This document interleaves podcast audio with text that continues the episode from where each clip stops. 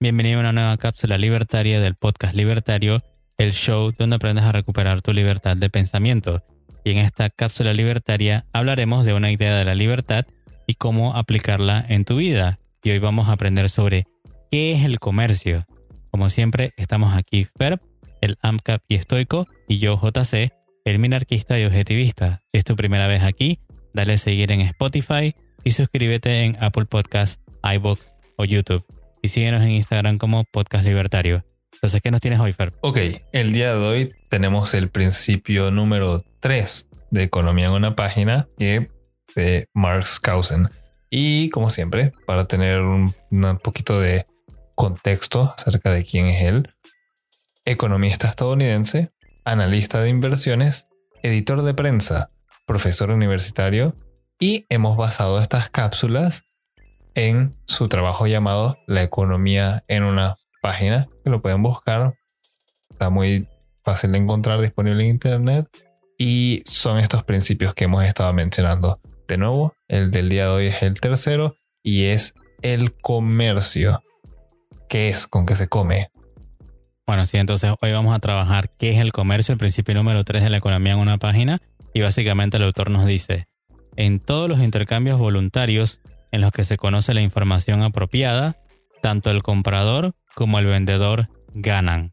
Por tanto, un aumento en el comercio entre individuos, grupos o naciones beneficia a ambas partes. ¿Qué tienes tú para opinar o qué interpretas tú de esto, Fer? Ok, de salida recuerdo a Adam Smith cuando dice que eh, el progreso y el, el bienestar de un país no se mide en cuanto a simplemente la cantidad de dinero que tiene, sino en los niveles de especialización, en la división de trabajo que hay dentro de ellos. Eso me parece algo muy bonito y es muy cierto. Más que nada es qué tan complejo se puede llegar a ser. Y entrando a materia, ya más que nada mi opinión, es que el comercio libre, el comercio capitalista, como siempre nosotros acá mencionamos y apoyamos, está basado en la justicia, la igualdad y el deseo que es noble.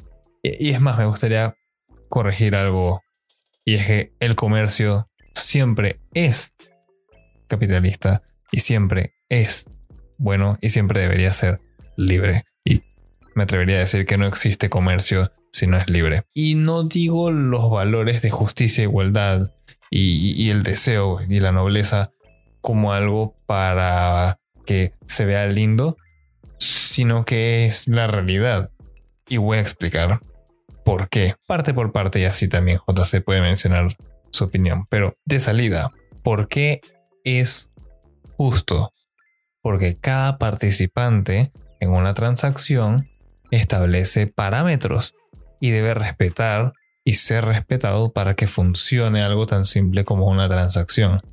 Son pequeños contratos. Yo tengo que respetar a la persona que me vende algo esa persona me respeta a mí y acordamos una equivalencia. ¿Por qué? Pues porque es justo eso.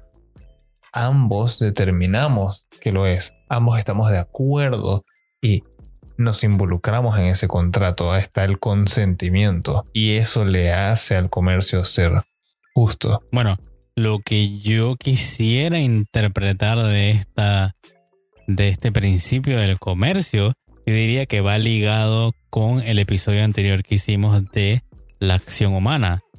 Aunque no lo crean, este episodio ha sido como muy revelador, me ha hecho reflexionar muchísimo y me ha hecho entonces ver cómo en todo intercambio está esa acción humana, ese comportamiento con intención, comportamiento intencional para lograr un objetivo, ¿no?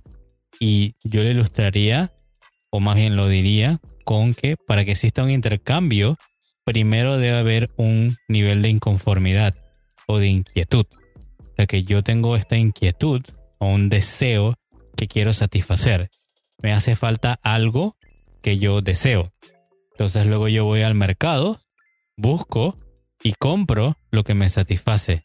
Se pondría como un ejemplo. Quiero comprar pan. Entonces el panadero de su lado también está inconforme, pero él hace pan. Entonces, ¿cuál es la inquietud que él tiene? Bueno, él quiere comprar zapatos para su hijo porque su hijo lamentablemente anda descalzo todo el tiempo. Así que el panadero va y produce pan, lo vende en el libre mercado, hace comercio con ese pan porque él quiere el dinero, en este caso mi dinero, para poder comprar los zapatos para su hijo. Este nivel de inconformidad o de insatisfacción es la base para estos intercambios voluntarios. Entonces, es decir que el aumento en el comercio, es decir, un mercado libre sin restricciones, sin regulaciones, es lo que permite que estos intercambios voluntarios sean más fluidos y que ambas partes se puedan beneficiar. ¿Qué tú opinas de eso, Fer? Yo voy a responder a esa pregunta con lo que estaba mencionando también de que el comercio es igualdad. Esto para algunas personas tal vez no sea tan aparente, pero tengo un ejemplo. Y la matemática me respalda. Nadie intercambia A por A. Nadie, en mi caso, yo no intercambiaría una botella de whisky por otra botella de whisky totalmente idéntica. Cuando me refiero, eh, ¿a qué me refiero cuando digo que es igualitario? Es complementando el hecho de que es justo y que todos salimos beneficiados, es que cada participante recibe algo a cambio que evalúa como de una equivalencia o un valor equivalente, pero de distinta utilidad. Entonces ambos ganamos. En mi caso, yo no sé producir whisky. Tengo una idea, pero no puedo hacerlo. Lo que sí tengo es dinero. Y hay un vendedor que tiene el whisky, tiene la botella, pero no quiere esa botella, quiere el dinero, tiene otras necesidades, tiene otros deseos, como el ejemplo de JC del panadero con su hijo que busca zapatos. Bueno, acá eh, hay alcohol involucrado y es un vendedor de whisky y tal vez quiere un Ferrari. Y él no puede producir el Ferrari, pero tiene el whisky. Entonces nosotros hacemos un intercambio. Yo le doy dinero, obtengo mi botella, él obtiene su dinero y ambos salimos beneficiados. Él obtiene algo que no tenía antes, yo obtengo algo que yo no tenía antes y ambos obtenemos entonces cosas que queremos y nos hacen felices, nos dan una satisfacción inmediata o futura. Y esa es la esencia del comercio. Eso es bueno, eso es excelente. Entonces ya vimos, es justo, es igualitario, hay consentimiento, todo el mundo sale ganando. Y pues a nosotros entonces acordamos un precio de intercambio, realizamos la acción, de nuevo ambos felices, sentimos que se ha hecho de manera justa porque estuvimos de acuerdo antes de hacer la transacción efectiva. Y eso es, nosotros hemos conseguido entonces por medio de una acción humana que es comercial, satisfacer nuestros deseos y ser felices. Digamos que, bueno, ya no tengo mucho más para decir sobre este tema, creo que para mí ha quedado muy claro y creo que con el ejemplo del pan también diría que, que ha quedado bastante claro de este beneficio, ¿no? De esta libertad de hacer estos intercambios voluntarios en el comercio pero hay una frase que me llamó mucho la atención y yo la quiero mencionar hoy. Es de mi autora favorita, Ayn Rand, que ella dijo, el libre mercado es la expresión práctica de la razón. Y cómo yo interpreto esta frase, porque para mí es una frase rompedora, a mí me explotó la cabeza cuando la escuché. Es la primera vez que escuchaba esto, porque siempre tendemos a, escuchar que el libre mercado es como una cosa etérea, abstracta, que nadie sabe qué es. Pero al final del día, el libre mercado somos nosotros, los individuos comprando, haciendo, vendiendo. O sea, simplemente son personas utilizando la razón para producir e intercambiar. O sea que es decir que la persona que está en contra del libre mercado está en contra de la razón y al mismo tiempo es decir que está en contra de la única forma de que los humanos tenemos para sobrevivir. Es decir, que la persona que está en contra del libre mercado es antihumano. Lo vuelvo a repetir porque yo creo que es digno de recargar. El que está en contra del libre mercado es antihumano, porque lo que hemos aprendido a través de los episodios del podcast libertario es que la razón es el único método que tenemos los humanos para sobrevivir. La única forma que yo puedo sobrevivir o, solucionar el problema de la supervivencia es producir. Primero producir y luego intercambiar.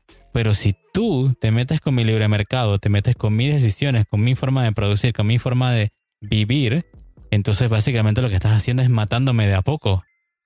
Así es como yo lo veo. Y la segunda frase que quería traer, que ya se me acaba el tiempo, es una frase hermosa de Frederick Bastiat, y ya hemos hecho un episodio de, de él sobre la ley, sobre su gran obra. Dijo entonces Bastiat, donde entra el comercio, no entran las balas. Y esto yo lo interpreto que el comercio es igual a paz. Y es lo último que voy a decir. Es muy similar a lo que yo quería mencionar y lo voy a mencionar de todas formas como lo empecé al inicio del episodio. El comercio es reflejo de nuestros deseos y nuestros deseos son nobles.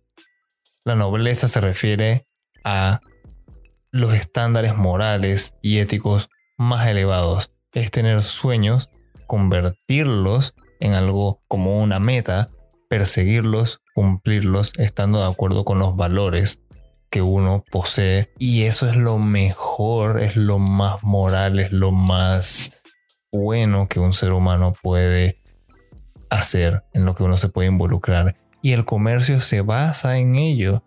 Entonces de esto podemos derivar que el comercio es moral, el comercio es noble, el libre comercio es lo mejor. Todo lo que hacemos en nuestro día a día es comercial, intercambios voluntarios hacia la búsqueda de nuestra felicidad. Listo, entonces gracias por escuchar la cápsula libertaria del podcast libertario. Por último, comparte este episodio con tus amigos y familiares y recuerda, tenemos una cultura por salvar. También recuerda que el libre comercio es justo y bueno. Las regulaciones impuestas por el gobierno son opresión. Nos escuchamos en la próxima.